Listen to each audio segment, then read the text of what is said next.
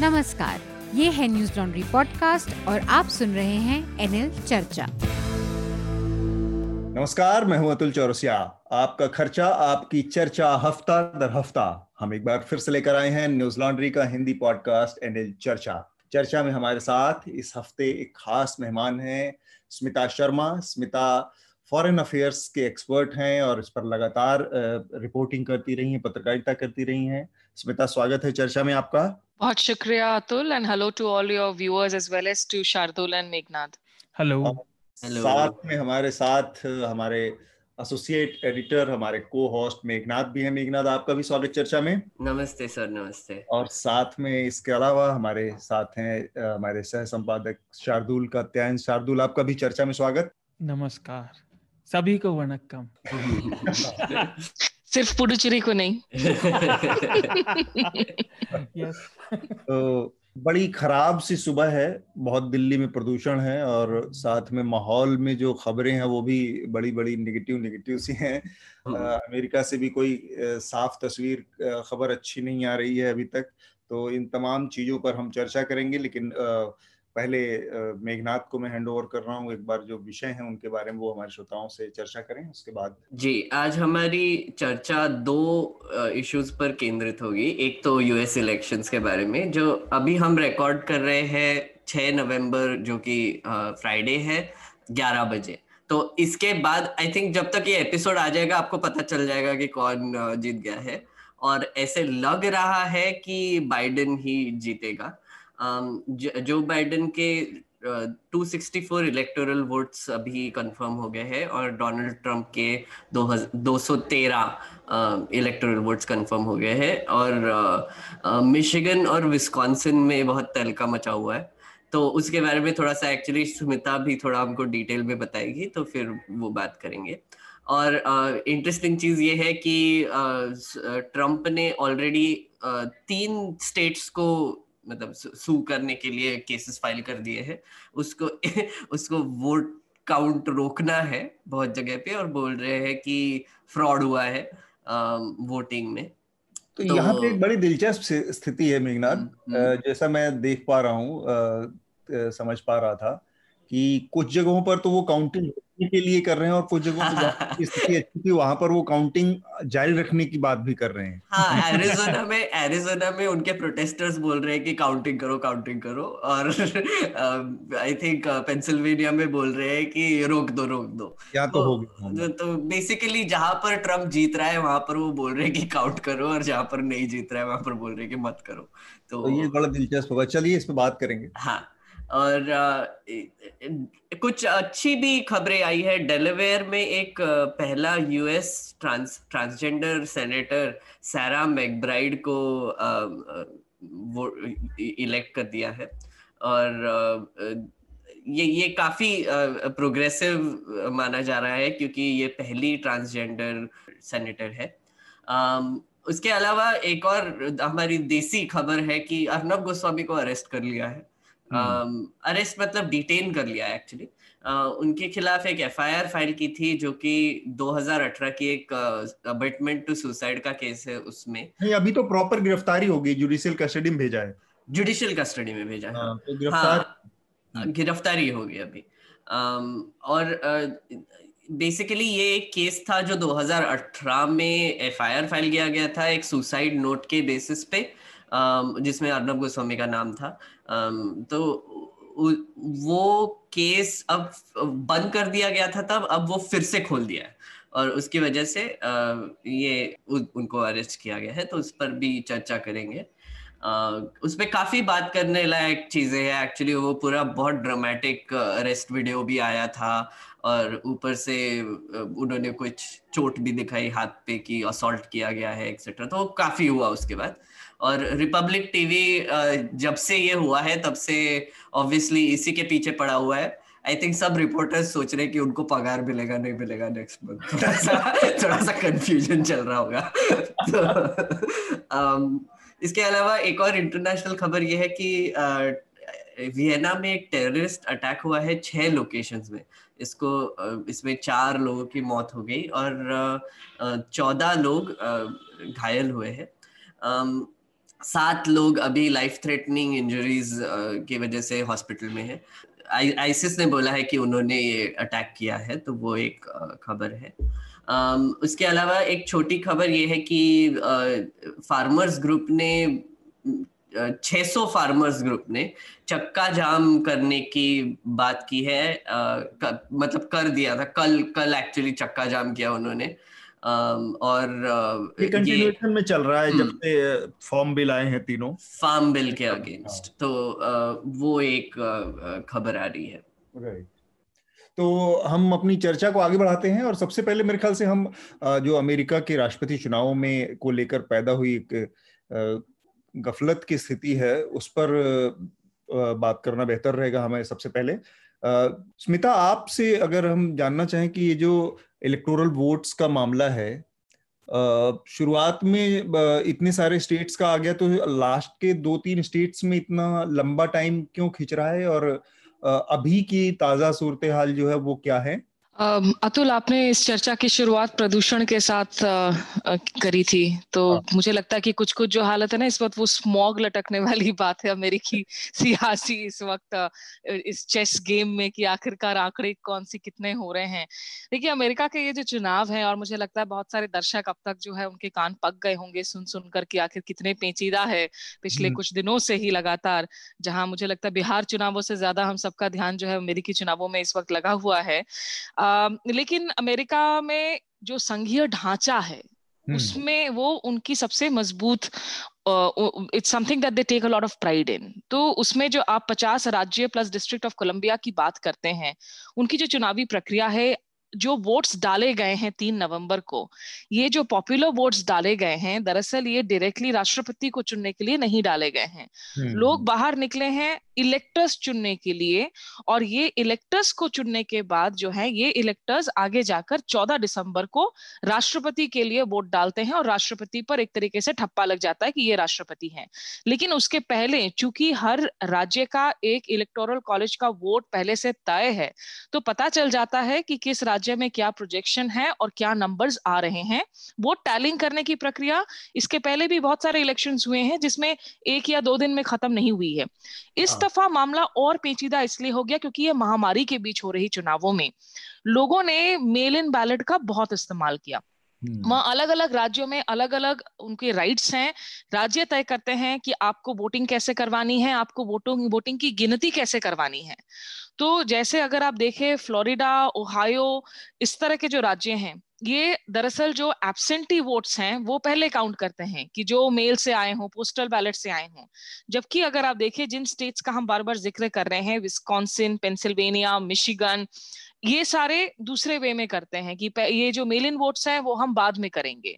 और इस दफ़ा कोर्ट से एक और जो एक तरीके से हरी झंडी मिल गई पेंसिल्वेनिया को कि जो mail in ballots election day तक आने थे, उन्होंने कहा कि भाई अगले तीन दिन तक हम फ्राइडे के बाद जाकर जो है आप इन वोटों की शुरू कर, शुरुआत करेंगे क्योंकि जब तक फ्राइडे तक वोट आ जा रहे हैं तो हम उसको इंक्लूड करेंगे। और इस वक्त अमेरिका में डे लाइट्स भी अगर आ, मतलब जो टाइम जोन्स की बात करते हैं इंडिया में हमारा एक ही टाइम जोन है अमेरिका में टाइम जोन शिफ्ट करता है। तो बहुत सारे ऐसे राज्य हैं जो अलग टाइम जोन में आ जाते हैं यहाँ यहाँ गिनती की प्रक्रिया स्विच ऑफ़ हो जाती है बहुत रीजन है जिसकी वजह से ये मामला जो है काफ़ी जगह धीमी गति से चल रहा है और उस पर डोनाल्ड ट्रंप ने जो सबसे ज़्यादा तड़का लगा लगा दिया कि सारे नतीजे आने के पहले जो 270 का आंकड़ा ज़रूरी होता है 538 इलेक्टोरल कॉलेज वोटर्स में से उसके पहले ही एक स्पॉइल्ड बेबी के तरह जाकर लेकिन ये नहीं है कि उन्होंने सोचा नहीं था वो क्या कर रहे हैं ये सोचकर there is a method to his madness उसके तहत उन्होंने अनाउंस कर दिया कि मैं चुनाव जीत गया हूँ और जो मेल इन बैलेट्स आ रहे हैं उनकी काउंटिंग बंद कर दीजिए क्योंकि इल्म इस वक्त यही है कि जो पोस्टल बैलेट्स आए हैं वो ज़्यादा से ज़्यादा जो बाइडन को फेवर कर रहे हैं तो जैसा हाँ। मेघनाथ ने बताया कि वो ऑलरेडी सिर्फ़ छह वोट्स शॉर्ट हैं ऑफ़ 270 जो रिक्वायरमेंट है। और ये ज़्यादा वोट्स इस वक्त जो है डेमोक्रेट्स को फेवर कर रहे हैं तो इसीलिए एरिजोना को इंटरेस्टिंगली यू नो ये ये ये एक ऐसा स्टेट है जो पहले बैरी गोल्ड वाटर्स के साथ था रिपब्लिकन्स के साथ बहुत लंबे वक्त तक रहा है। और हम्म। उसके बाद जॉन मकेन जो सेनेटर थे वहाँ पर 2018 तक अपनी डेथ तक वहाँ फॉक्स न्यूज़ जो दरअसल गवर्नमेंट का माउथ पीस एक तरीके से बना रहा फॉर सो मेनी इयर्स उन्होंने सबसे पहले कॉल इन कर दिया कि Arizona has gone with Biden and Donald Trump according to reports was very upset about it तो एरिजोना में फिर कुछ न्यूज़ चैनल्स ने होल्ड बैक किया। उन्होंने कहा कि नहीं कुछ रिकाउंट अभी भी कुछ जो है काउंटिंग्स वहाँ हो रही हैं। तो आखिरी में मैं ये कहूँगी इस वक्त जो पूरा मामला है देखिए पाँच राज छह राज्यों पर है। एरिजोना की ग्यारह सीटें हाँ. नॉर्थ कैरोलिना की पंद्रह इलेक्टोरल वोट्स हैं हाँ. नेवाडा की छह हैं जॉर्जिया की सोलह है हम्म। जो बाइडेन को जीतने के लिए इनमें से कोई दो इलेक्टोरल कॉलेज वोट्स अपनी ओर फेवर करवाना है और साथ ही और मतलब पेंसिल्वेनिया के या तो ये दो इन चारों में से या पेंसिल्वेनिया के बीस इलेक्टोरल कॉलेज वोट्स लेने हैं हाँ. और ट्रंप को जीतने के लिए इन चारों में से किसी तीन के इलेक्टोरल कॉलेज वोट्स को हासिल करना है हम्म। साथ ही पेंसिल्वेनिया के बीस हम्म। तो उनके पास तो एंड और का ऑप्शन भी नहीं है तो इसलिए ट्रंप की राह और ज़्यादा इस वक्त जो है डगर मुश्किल है। ठीक बात। करीब करीब सारी स्थिति आपने समझाई दिया है इसमें।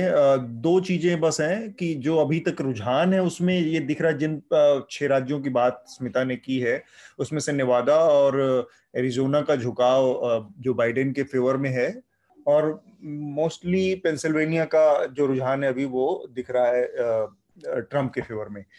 तो जो ये कोर्ट में जाने वाली बात है मेघनाथ आपने फेवर इसको फॉलो किया है कि सीधे सीधे उन्होंने धमकी दे दी। पहले तो उन्होंने अपनी जीत की घोषणा कर दी ट्रंप ने और फिर अब वो कह रहे हैं कि वो इसको कोर्ट में चैलेंज करेंगे।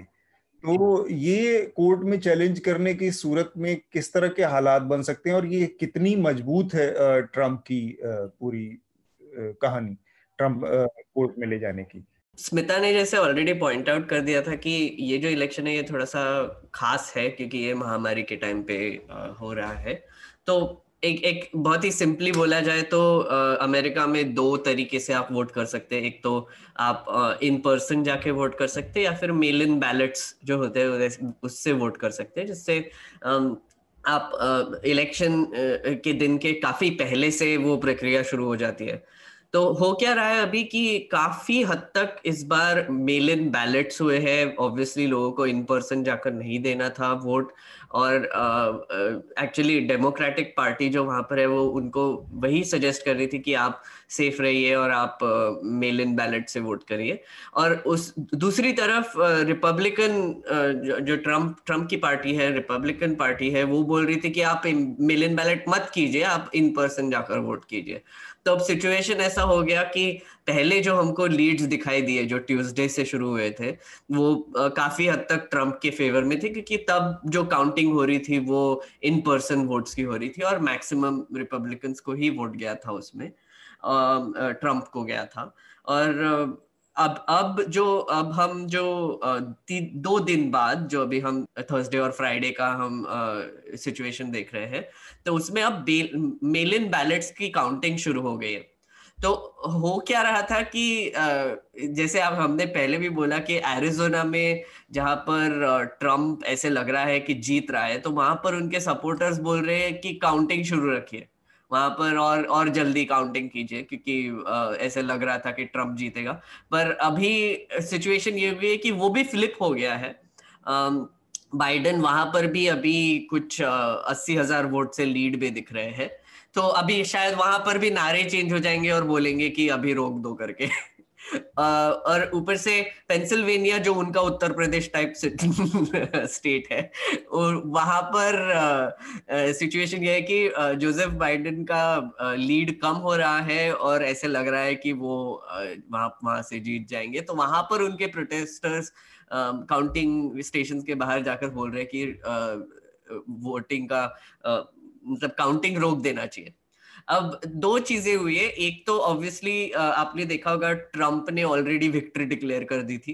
ट्यूसडे रात को ही कर दी थी यूएस टाइम कुछ ढाई बजे रात को उन्होंने आके एक स्पीच दिया जिसमें उन्होंने बोला कि as far as we are concern we have already won the elections और तब से वो ट्वीट भी करे जा रहे हैं कि एक तो वोट काउंटिंग स्टॉप करो और फिर बहुत सारे कॉन्स्पिरसी थियरीज भी बोल रहे हैं कि कुछ मिस्टीरियस बैलेट बॉक्सेस खोले गए रात को और वो सब के सब वोट्स जो है वो बाइडेन को जा हम्म। रहे हैं और इसका कोई प्रूफ नहीं है अभी तक बस बोल रहे हैं ऐसा तो ऐसे काफ़ी हद तक एक तो फेक न्यूज़ भी स्प्रेड किया जा रहा है वहाँ पर और दूसरी चीज़ ये है कि अब उनका, उनके सिस्टम में ये ये भी कर सकते हैं कि आपको अगर लग रहा है कि कोई वोट कोई काउंटिंग में प्रॉब्लम हुआ है, जैसे अगर आपका लीड जो है, वो 1.5 परसेंट से कम होगा दो कैंडिडेट के बीच में तो कोई भी कैंडिडेट्स रिकाउंटिंग के लिए एक अपील कर सकता है और वो सुप्रीम कोर्ट में जाके आप बोल सकते हैं।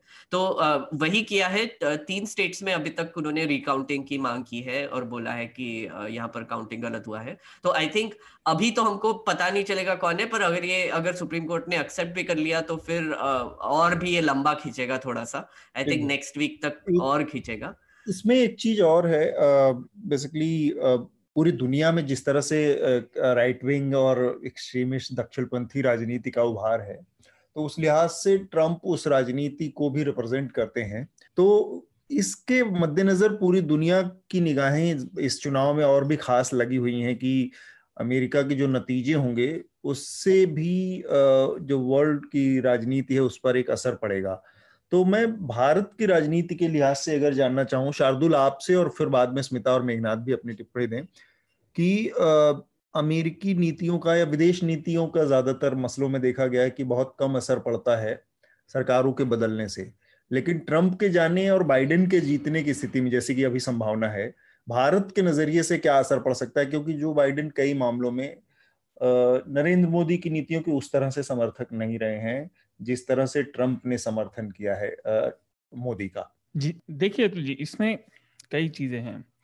अमेरिका की विदेश नीति सबके लिए इसलिए मायने रखती है क्योंकि अमेरिका का साम्राज्य है, इसे कहने में कोई कोताही नहीं होनी चाहिए। वो उसको डेमोक्रेसी फैलाने के रूप में बात करते हैं या इकोनॉमिक लिबरेशन के रूप में बात करें कहीं भी ले जाएँ, वो उनका अपना साम्राज्यवाद है। तो इसलिए अमेरिका के इलेक्शन बाकी सब देशों के लिए और खासतौर से भारत जैसे और जनतंत्रों के लिए और भी आवश्यक हो जाते हैं क्योंकि वो सबसे पुराना जनतंत्र है। हालाँकि उसमें अपनी खामियाँ हैं और उस पर मैं एक दो बात बाद में बताऊँगा अभी। हम्म। तो अब आपने जो बात कही कि बाइडन ट्रंप की तरह मोदी जी के उतने समर्थक नहीं होंगे या हमारी पॉलिसीज़ के तो ऐसा नहीं है।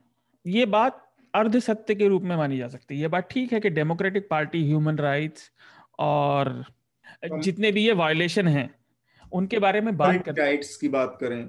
हाँ general human rights religious freedom जो यहाँ पे बिगिटरी चल रही है जो डेमोक्रेटिक नेचर है सिस्टम का वो सब बात करें। उस बारे में वो इसलिए बात कर पाते हैं क्योंकि वो बहुत जगह एड भी देते हैं बहुत सारे प्रोग्राम्स को चलाते भी हैं। लेकिन आप ये देखिए अमेरिका सबसे पहले अपने हितों को देखता है और आज के समय में चीन एक प्राइमरी प्राइमरी एंटेगनिस्ट हमारा बन गया है भारत का और अमेरिका का। वो खुलकर सामने है। पेंडेमिक के बाद जो दुनिया बदली, उसका तो इसमें बहुत बड़ा रोल है ही। लेकिन ये ज़रूर हो सकता है कि जितने ये डेमोक्रेटिक सेनेटर हैं, जैसे कि अभी हुआ था जो हमारे विदेश मंत्री एस जयशंकर गए थे तो उन्होंने प्रमिला जयपाल, वो डेमोक्रेटिक एक सेनेट की मेंबर है, उनसे बात करने के लिए मना कर दिया था। क्योंकि वो भारत में जो मुस्लिमों के खिलाफ और ये सब चल रहा था, उसके खिलाफ कुछ कह रही थी। तो अगर डेमोक्रेटिक एडमिनिस्ट्रेशन आ जाएगा तो इस झेप से तो शायद हमारे यहाँ मतलब सरकार को एक दो बार सामना करना पड़े। लेकिन मूलतः जो और आपको याद होगा अभी चुनाव से थोड़े ही दिन पहले सेक्रेटरी पॉम्पेयो और टू प्लस टू मीटिंग में हाँ टू प्लस टू मीटिंग जो हुई थी। हम्म। विदेश मंत्री और रक्षा मंत्री के यहाँ के और वहाँ के सेक्रेटरी ऑफ़ डिफेंस और सेक्रेटरी ऑफ़ स्टेट के बीच। वो इसीलिए हुई थी क्योंकि अमेरिका का जो चुनाव है बहुत कॉम्प्लिकेटेड है। जनवरी से पहले ये एडमिनिस्ट्रेशन नहीं आएगा चाहे जो भी जीते। और यानी फरवरी से पहले वो कोई ट्रिप नहीं कर सकते थे और ये सर्दियाँ क्रूशल पीरियड है चाइना और इंडिया के बीच का। तो इसमें कोई दिक्कत ना आए। सैन्य सहायता लगातार बनी रहे पूरी तरह से, वो इसीलिए हुआ था। चुनाव से तीन चार दिन पहले ही वो आए थे। एक दो छोटी छोटी बात मैं और जोड़ दूँ, बाकी बात बाद में करेंगे, कि ये जो जितनी भी बात, स्मिता और मेघनाथ ने बताई, वो हर राज्य पे डिपेंड करती है अमेरिका में एक खास बात है। उनका संघीय ढांचा पूरी तरह से संघीय है, वो मुक्त है। इसका मतलब ये भी है कि रिपब्लिकन जो कुछ स्टेट्स में पावर में है वो भी ट्रंप की हर बात रट्टू तोते की तरह नहीं दोहरा सकते हम्म। है ना क्योंकि जो संवैधानिक पदों पर जितने भी लोग हैं उनकी जवाबदेही वो जो इंडिपेंडेंट इंस्टीट्यूशन है ना वो तय कर देंगे अच्छा इलेक्ट्रोल कॉलेज के बारे में हम बात कर रहे थे वो असल में उसका मतलब है निर्वाचक मंडल हम्म। तो वो निर्वाचन करने वाले जो होते हैं वो छाटते हैं पाँच सौ अड़तीस टोटल सीट है मैं श्रोताओं के लिए बता रहा हूँ ये जिससे वो समझ पाए। कभी ऐसा भी होता है अगर दो सौ उनहत्तर दो सौ उनहत्तर बराबर आ जाए तो केवल दो राज्य ऐसे हैं जहाँ विनर टेक्स ऑल यानी कि अगर आपको 50 प्रतिशत से ज़्यादा वोट मिले तो सारी सीट आपकी ये केवल मेन और नब्रास्का में नहीं होता। मेन हम्म। और नब्रास्का में सेकेंड डिस्ट्रिक्ट है वो फिर टाई ब्रेकर के रूप में आते हैं। अच्छा।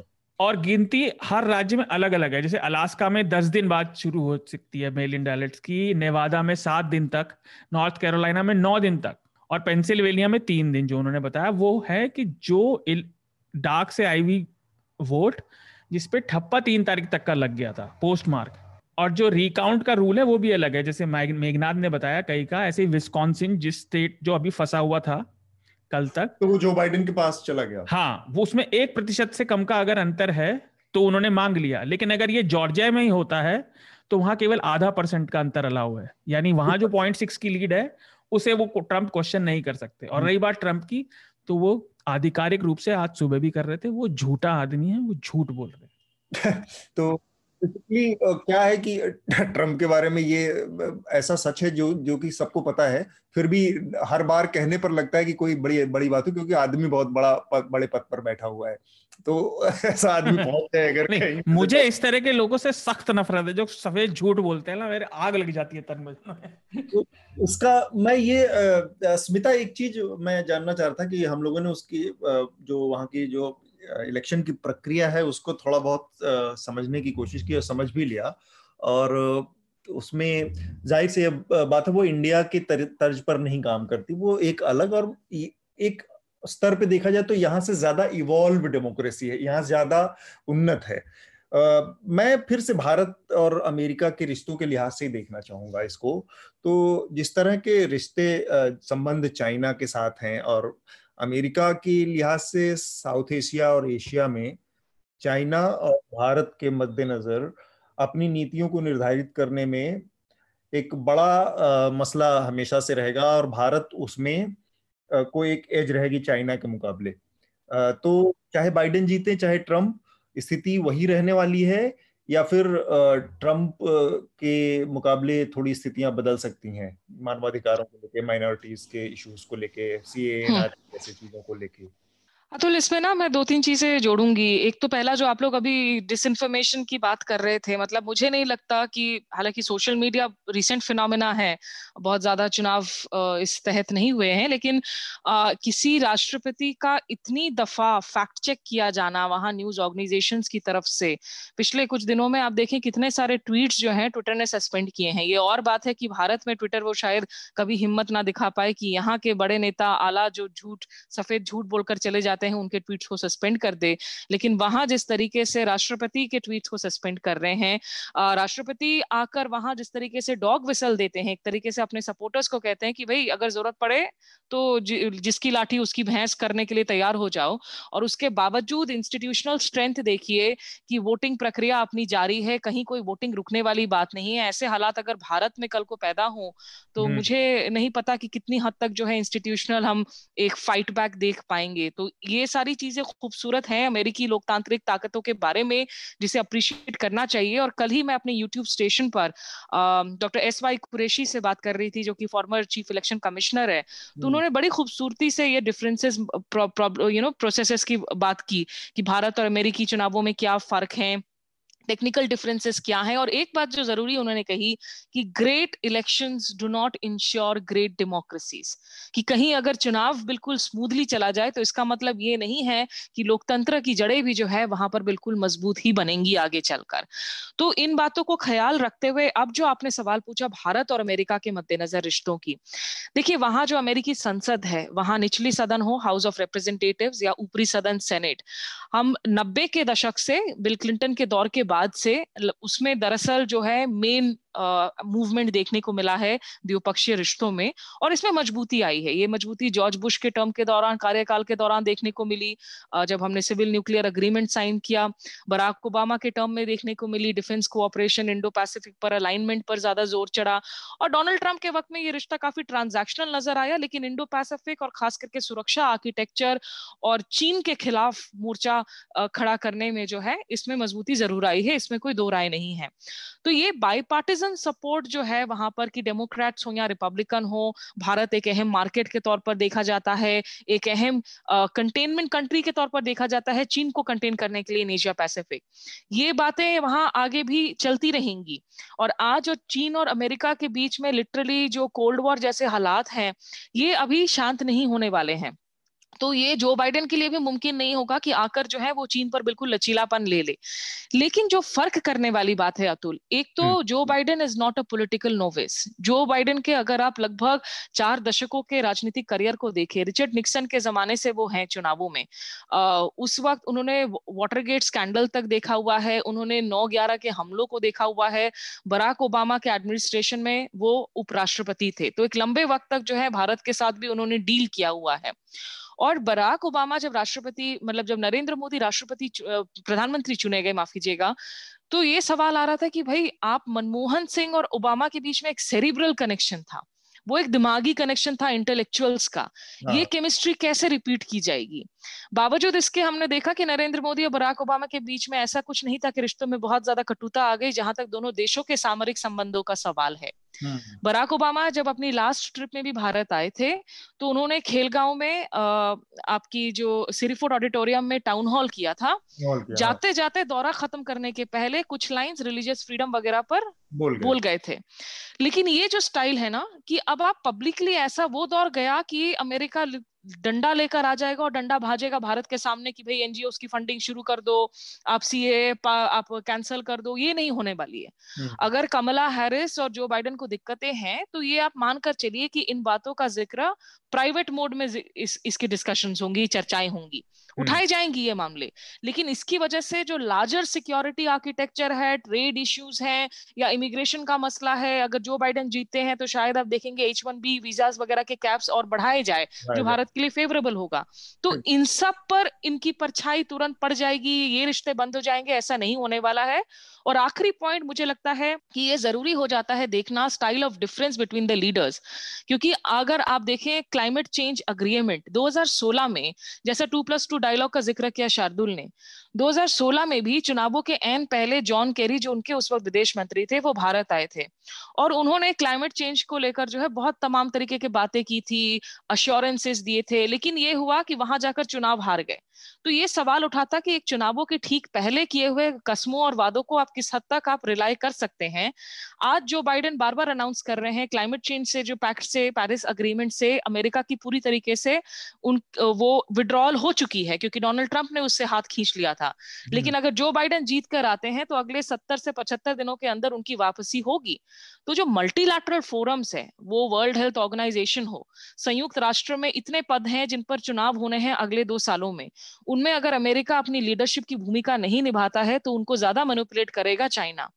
तो इन सब कंट्रीज़ में क्लाइमेट चेंज एक अहम मुद्दा है। वहाँ पर आप लगातार आक्रामक होकर चीन के साथ काम नहीं कर सकते। वहाँ थोड़ा सा आपको टोन टेनर बदलना पड़ेगा। तो हम्म। इन ये ऐसे मुद्दे हैं जहाँ ग्लोबल लीडरशिप के मुद्दे हैं जहाँ इंडिविजुअल पर्सनालिटीज की जो डिफरेंसेस हैं उनको नोट करना बहुत ज़रूरी हो जाता है। एक छोटा सा और सवाल फिर हम अपने अगले विषय पे चलेंगे और वहाँ यहाँ पर मैं मेघनाथ और शार्दुल के भी टिप्पणी चाहूँगा। सबसे पहले स्मिता आपसे। ये हम्म। जिस तरह से नरेंद्र मोदी ने ट्रंप के साथ रिश्तों को आगे बढ़ाने की कोशिश की, उसमें जिस तरह की पोस्चरिंग थी, जिस तरह के उसमें एक लेवल तक मैं कहूँगा थिएट्रिक्स थी, हाउडी मोदी हो, चाहे नमस्ते ट्रंप हो वो एक दूसरे देश के राष्ट्राध्यक्ष के, एक दूसरे देश के राजनीतिक दल के मामलों में जाकर और उस हद तक डीपली इन्वॉल्व होके एक तरह से उनका चुनाव प्रचार करने वाली जो की शैली थी मोदी द्वारा, ये बायोलेटरल रिलेशंस में समझदारी भरा कदम कहा जाएगा किसी मामले में?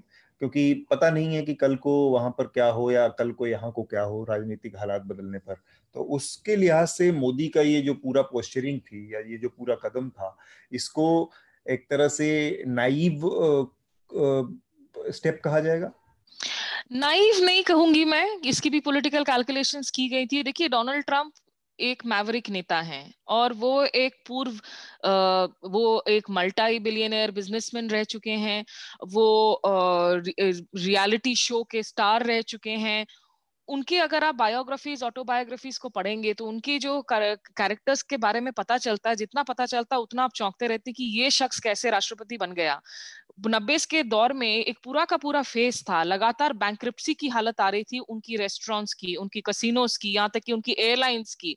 और जब जब वो जाके ज़्यादा बोरोविंग्स लेते थे अपनी लेंडर्स से, पता चलता था उसमें से कोई हीरो का हार उन्होंने खरीद कर अपनी किसी बीवी को दे दिया, कहीं और जाकर पैसे उड़ा रहे हैं। लेकिन वो शोबिज में उन वो उनको लगता है कि अगर पब्लिसिटी नेगेटिव भी हो लेकिन बदनाम हुए तो क्या? नाम तो हुआ। ये उनकी थियरी हम्म, है। दूसरी ओर नरेंद्र मोदी हैं जिनके अंदर जो डीएनए है वो मार्केटिंग का डीएनए है।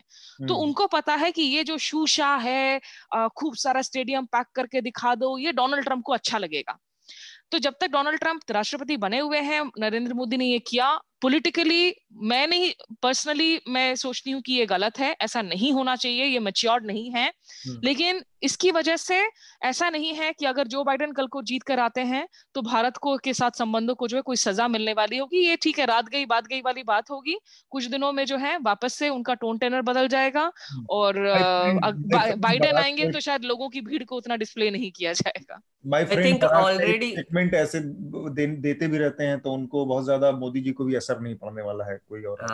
माय फ्रेंड बाइडेन टाइप हो जाएगा मामला। ये जो ये जो हाउडी मोदी का मसला था मैं भी एक्चुअली वही बोलने वाला था कि बहुत ही क्लेवरली खेला गया था मोदी जी ने।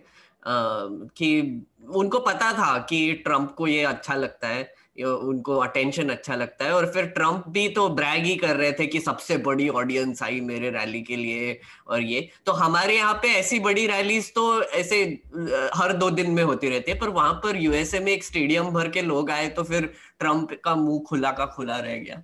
तो या मैं मैं अतुल सिर्फ़ एक क्वेश्चन मैं ज़रूर हाँ. लोगों को लोगों को लगता है कि नहीं भाई हमारी इंडियन अमेरिकन जो वोट बैंक है वो भी एक्टिव है सक्रिय है अच्छी बात है लेकिन उनके सक्सेस के पीछे एक वजह ये भी रहे हैं कि Indian American at the end of the day have been American first Exactly. और ये बात भूलना नहीं चाहिए लोगों को कि उन वो वहाँ जो डायस्पोरा है they have not tried dividing the loyalties of the American issues या द अमेरिकन पॉपुलेशन तो अगर वो डिवाइसिव नज़र आए जैसे कि यू you नो know, कुछ और दूसरे देशों के जनता के साथ प्रॉब्लम होती है और वहाँ जूश लॉबी का भी ज़िक्र होता है तो वो आगे चलकर दरअसल दिक्कत हो सकती है। इसलिए जो भी नेता यहाँ भारत में भी आए आप डायस्पोरा को एक्टिवेट करें ये सोचकर कि आगे आने वाले चुनावों में उनके वोट का आपको फ़ायदा हो सकता है ये और बात है। लेकिन उनको वहाँ पर पोलिटिकली डिवाइसिव करने की कोशिश ना करें जिस देश में वो रह रहे हैं और जी रहे हैं। हाँ ठीक है एक और चीज़ अतुल सर, एक मैं ऐड कर दूँ। तो ये जो हम, अभी अभी हम जो सिचुएशन देख रहे हैं कि ट्रंप बार बार आके ट्वीट करे जा रहे हैं और फिर स्पीच दे रहे तो एक एक बहुत ही मज़ेदार ख्याल आया था दिमाग में कि ऐसे जब भी ट्रांजिशन ऑफ़ पावर होता है यूनाइटेड स्टेट्स में तो कैसे होता है कि वो प्रेसिडेंट जो नया इलेक्ट हुआ है, वो व्हाइट हाउस में आता है और फिर जो जा रहे हैं वो जाते हैं वो हेलीकॉप्टर में के बाहर वी साइन दिखा के बैठ के उड़ जाते हैं। तो मतलब उसको निक्सन वॉक भी कहते हैं क्योंकि निक्सन ऐसे हेलीकॉप्टर में बैठ के सही में उड़ गए थे। तो वो तब से आई थिंक ट्रेडिशन ही बन गया। तो आ, मुझे नहीं लगता ट्रंप ऐसे करेगा। अगर आप सोचेंगे ट्रंप का रवैया तो आप इमेजिन भी नहीं कर सकते कि वो ऐसे डिग्निफाइड तरीके से व्हाइट हाउस छोड़ के वी साइन दिखा के हेलीकॉप्टर में बैठ के चले जाएँगे। तो मुझे लगता है अभी हम अभी तो अभी कुछ और मतलब अभी अभी तो मज़ा शुरू हुआ है क्योंकि ये जनवरी तक जैसे शार्दुल ने बोला जनवरी तक अभी तक इनोग्रेशन वगैरह होगा नहीं फेब्रुवरी पे भी चला जाएगा। तो तब तक बहुत तमाशा देखने को मिलेगा और मुझे लगता है एक एक समय ऐसा भी आएगा जब ट्रंप को फिजिकली उठाकर व्हाइट हाउस के बाहर निकालना पड़ेगा। तो, और उन, और साथ में उनके बच्चे भी साइड में उनको उठाकर फेंकना पड़ेगा। तो, करो पापा आज एंडरसन कूपर इतने नाराज़ हो गए कि उन्होंने तो उनको इन्वर्टेड टर्टल तक कह दिया। हालाँकि which I don't think is right कि मतलब एंकर को आकर नहीं नहीं देखिए वो लोग वो हाँ। लोग इसीलिए बोल पाते हैं क्योंकि वो खुलकर क्रिटिसाइज कर सकते हैं हाँ। अब वो साड़ा, साड़ा संतरा उन्हें इस, इसीलिए तो कहते हैं उसने किया ना कि इंस्टीट्यूशन अगर वहाँ पर हाँ. आपको इस तरह से सपोर्ट कर रहा है तो आप बहुत सारी चीज़ें कह सकते हैं यहाँ पर तो कितने बच्चों ने कुछ लोगों ने ट्वीट किया था उद्धव ठाकरे के खिलाफ बम्बई में और सब बच्चे आजकल जेल में बहुत सारे। नहीं, लेकिन उसमें मुझे सिर्फ़ एक दिक्कत लगती है मैसेजिंग की अगर आप इस तरीके से करते हैं ना क्योंकि आज दुनिया भर में जो राइज ऑफ़ राइट के साथ दिक्कत हुई है हम जो उदारवादी लोगों के लिबरल्स की मैसेजिंग की बात कर रहे हैं कि उसमें कहाँ दिक्कत आई है? और इस बात को हमें भूलना नहीं चाहिए कि मतलब लगातार अमेरिकी चुनावों में अगर पॉपुलर वोट्स भले ही डेमोक्रेट्स के फेवर में रहे हो लगातार पिछले कई चुनावों से रिपब्लिकन को इलेक्टोरल कॉलेज के वोट्स का जो है उनको एडवांटेज मिल रहा हो, लेकिन वोट शिफ्ट हुए हैं। आज अमेरिकन सोसाइटी अपने आप में उनमें ध्रुवीकरण इतनी बड़ी है तो वहाँ एक बड़ा तबका है जो डोनाल्ड ट्रंप का लॉयल तबका है, चालीस से छियालीस फ़ीसदी का। तो उस तबके को दिमाग में रखते हुए जो है, मुझे लगता है लिबरल्स को थोड़ी सी अपनी मैसेजिंग का टोन टेनर को संभल कर, खास करके जो जर्नलिस्ट वगैरह इन पोजिशन पर हैं उनको भी थोड़ी इंट्रोस्पेक्शन करने की ज़रूरत है, क्योंकि ये चार साल बाद आप देखेंगे, अगर ये चुनाव हार जाते हैं डोनाल्ड ट्रंप फिर चुनाव लड़ने की तैयारी करेंगे। हाँ, एक और स्मिता जी इसका एक और एक और साइन एक्चुअली बहुत इंटरेस्टिंग एक चीज़ हुई। एक मार्जरी टेलर ग्रीन कर कर एक सपोर्टर है जो क्यू अनॉन को सपोर्ट कर दे क्यू ऑन जो कि एक हम्म। बहुत ही बड़ा कॉन्स्पिरसी थियोरी नेटवर्क है। जिसका कहना है कि अमेरिका एक पीडोफाइल कैनिबलिस्टिक रिंग चला रहा है जिसमें हिलरी क्लिंटन वगैरह है। तो उसको इलेक्ट कर दिया यूएस हाउस में वो जीत गई है सीट और हम्म। ऐसे आई थिंक 19 और कैंडिडेट्स है जिन्होंने ओपनली ये क्यूएनऑन के कॉन्स्पिरसी थ्योरी को सपोर्ट किया है। तो डोनाल्ड ट्रंप का जो एक जनरल सपोर्ट है Uh, ये इसका पार्ट है पर जस्ट uh, एक जनरल सपोर्ट है गन राइट्स का या फिर जो रस्ट बेल्ट बोलते हैं उनका जो सपोर्ट है वो वैसा का वैसा ही रहेगा। और वो आई थिंक मुझे मुझे लगता है और बढ़ेगा भी। तो हम्म। ऐसे लग रहा है अगर बाइडेन अभी जीत भी गए तो आई थिंक नेक्स्ट इलेक्शन में ट्रंप वापस आके फिर से कंटेस्ट करने की कोशिश करेंगे। और इसीलिए हीलिंग करने के लिए ये यूनाइटेड स्टेट्स ऑफ़ अमेरिका नहीं है ये डिवाइडेड स्टेट्स ऑफ़ अमेरिका है इस बात तो जो हीलिंग की भूमिका है उसकी ज़िम्मेदारी हर किसी पर है। देखिए।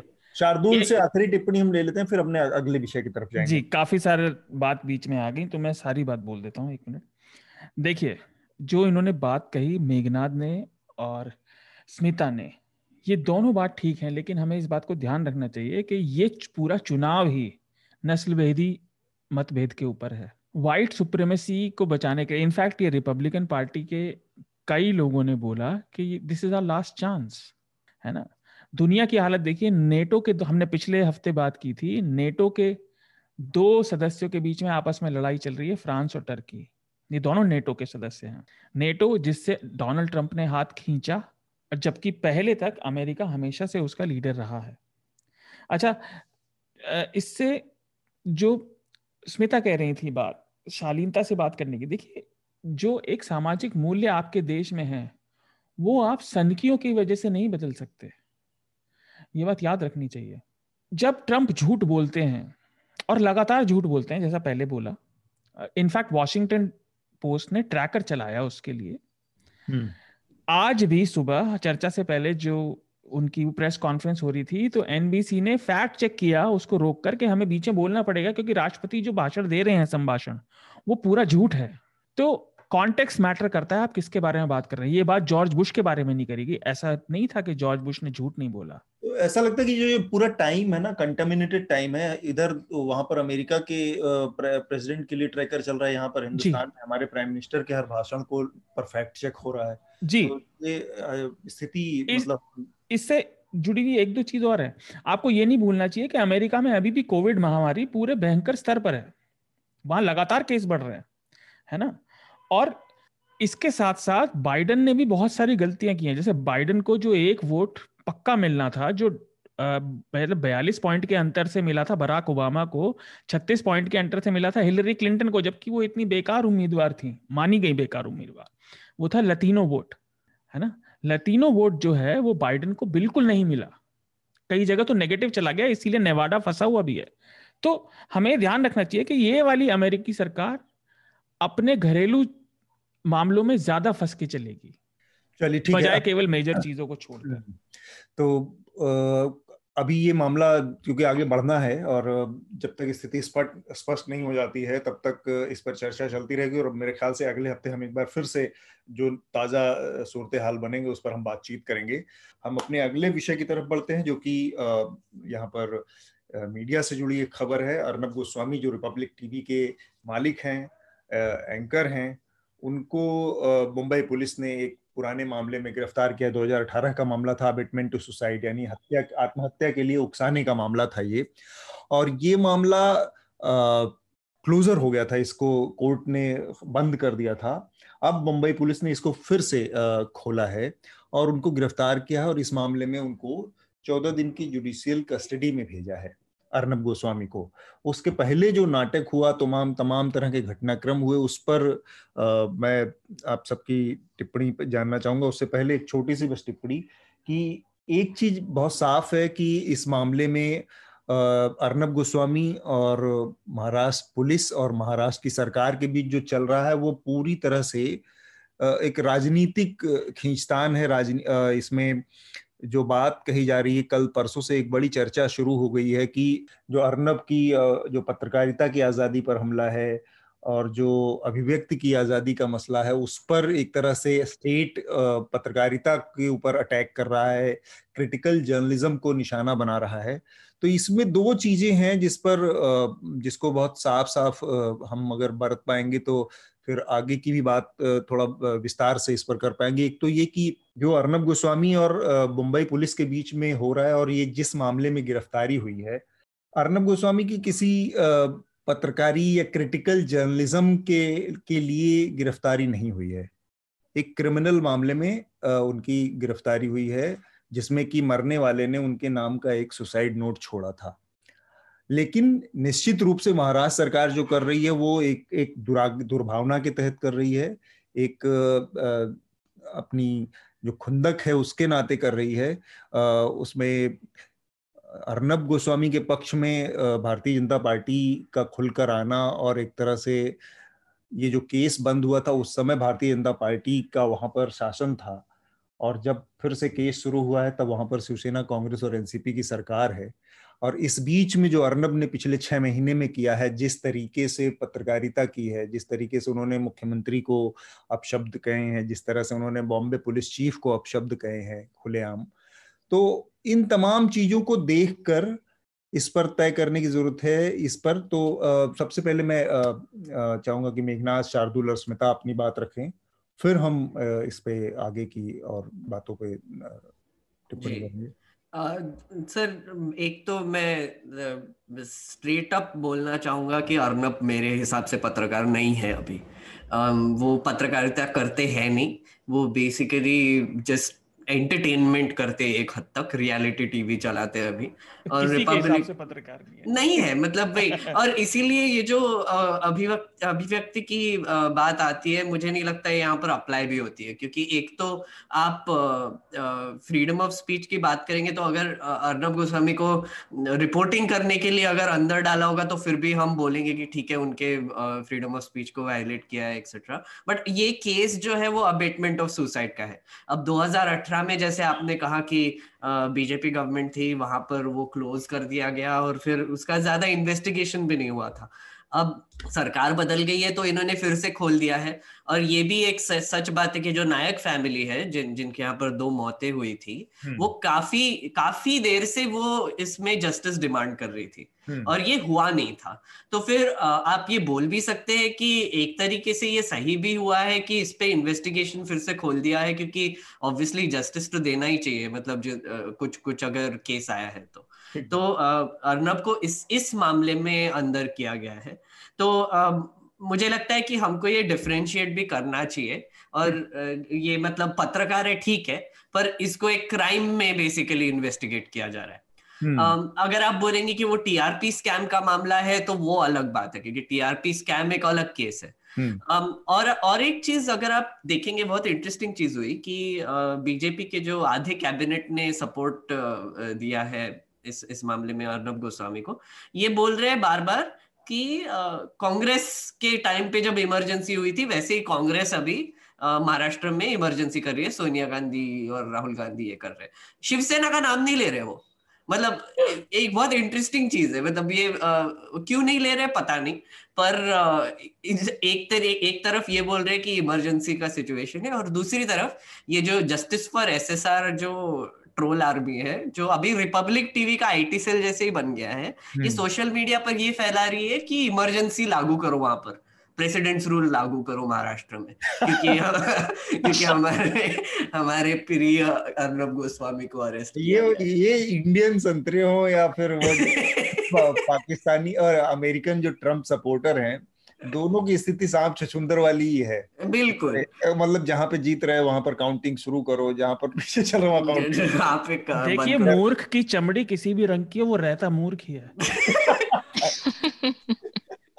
और और एक और एक और छोटी सी बात मैं यहाँ पर जोड़ना चाहूँगा कि अर्नब गोस्वामी ने एक एक सो, सोचिए कि शिवसेना का रेपुटेशन अभी तक कैसा था? शिवसेना मुझे लगता है कि बीजेपी से भी थोड़ी सी एक्सट्रीम थी। अगर हाँ। महाराष्ट्र की बात की जाए तो ये जो डिवाइसिव जो नेचर है बीजेपी का वो शिवसेना का तो पहले से ही रहा है। बाला साहेब ठाकरे से लेकर अभी तक बहुत वायलेंट पार्टी है।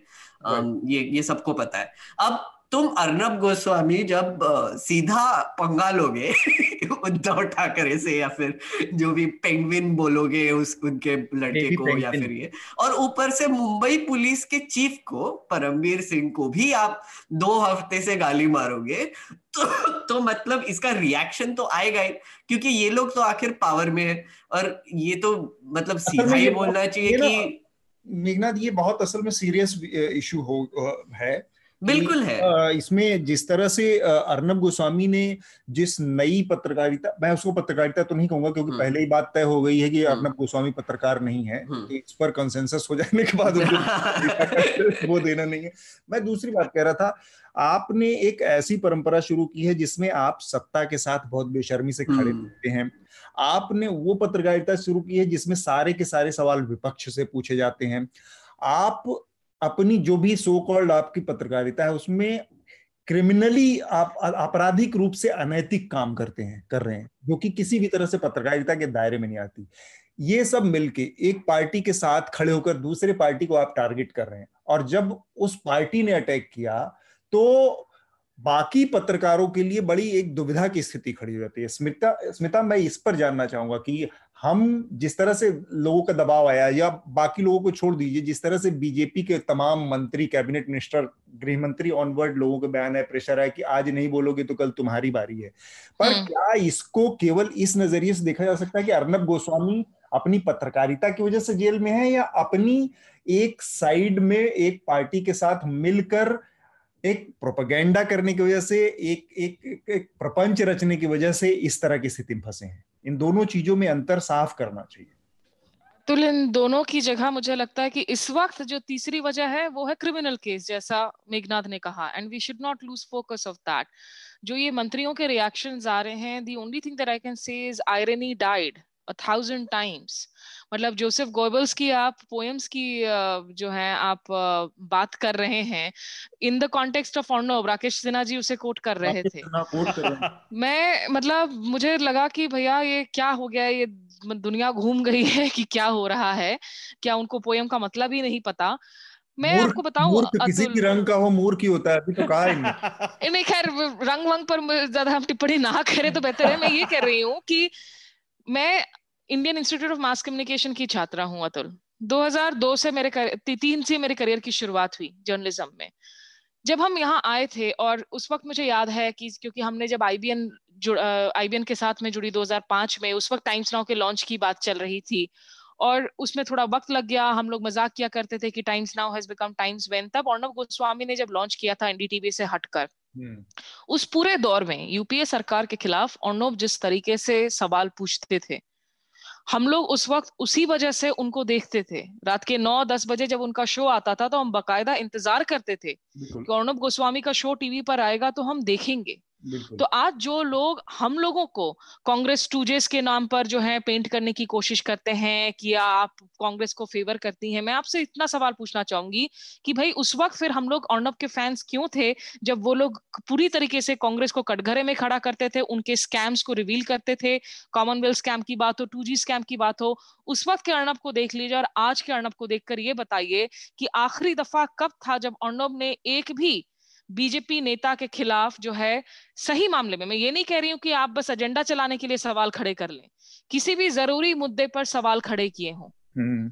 नहीं किया है। सिर्फ़ एक दो ऐसे मुद्दे हैं जो गवर्नमेंट से जुड़े हुए मुद्दे हैं क्योंकि वो पॉपुलर ऑडियंस के साथ जुड़ती हैं। हम्म। तो उन मुद्दों पर जो है आप ऐसे पोजीशंस ले लेते हैं क्योंकि आपको लगता है कि इसमें पॉलिटिकल कंसेंट इतना नहीं होता है। लेकिन आप जो फोर्थ स्टेट का जॉब है to ask questions of those in power आपने एक ऐसा जर्नलिज्म का ट्रेंड आज की तारीख में शुरू करवाया जहाँ अगर छत्तीसगढ़ में कोई नक्सली हमला हो जाए वहाँ उस वक्त हम्म। अगर बीजेपी की सरकार हो केंद्र में बीजेपी के गृह मंत्री हो लेकिन सवाल आप विपक्ष से पूछेंगे आप कन्हैया कुमार से पूछेंगे। आपने लिटरली जो शब्द का इस्तेमाल किया जाता है and I don't like this labels ना मैं राइट ऑफ़ सेंटर के लिए ना मैं लेफ़्ट ऑफ़ सेंटर के लिए इस्तेमाल करती हूँ। ऑनोप हम्म। के लिए आज की तारीख में सुपारी जर्नलिज्म का इस्तेमाल किया जाता है। हाँ। आप एक सिंपल सी बात देख लीजिए जो पूरा का पूरा सुशांत सिंह राजपूत का मामला हुआ। रिया चक्रवर्ती केस में वहाँ तो सुइसाइड नोट तक बरामद नहीं की गई थी। उस मामले में आपने डे इन डे आउट अपने रिपोर्टर्स को लिटरली गुर्गों में तब्दील कर दिया।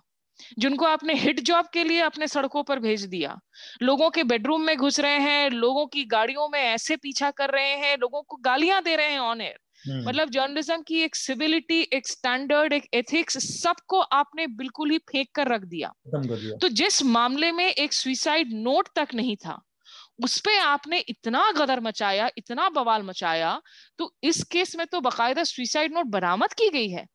जिसमें तीन लोगों का नाम लिया गया है। अर्नब के साथ साथ दो और लोग हैं। हम्म। और उनमें से एक शख्स है जिनसे ज़्यादा उधारी की बात की गई थी। तो मुझे ये नहीं पता कि देखिए इन दोनों को भी उसी तरह से ट्रीट कर रही है कि नहीं मुंबई पुलिस उस पर आप सवाल खड़े कर सकते हम्म। हैं। अगर चूँकि मुंबई पुलिस के खिलाफ बयान वगैरह दिए हैं उनके अर्नब के खिलाफ अगर फ़िज़िकल असॉल्टिंग होती है तो उस पर आप सवाल खड़े कर सकते हैं अर्नब उसमें जो कह सकते हैं कि भाई मेरी सुरक्षा को लेकर मुझे खतरा लग रहा है।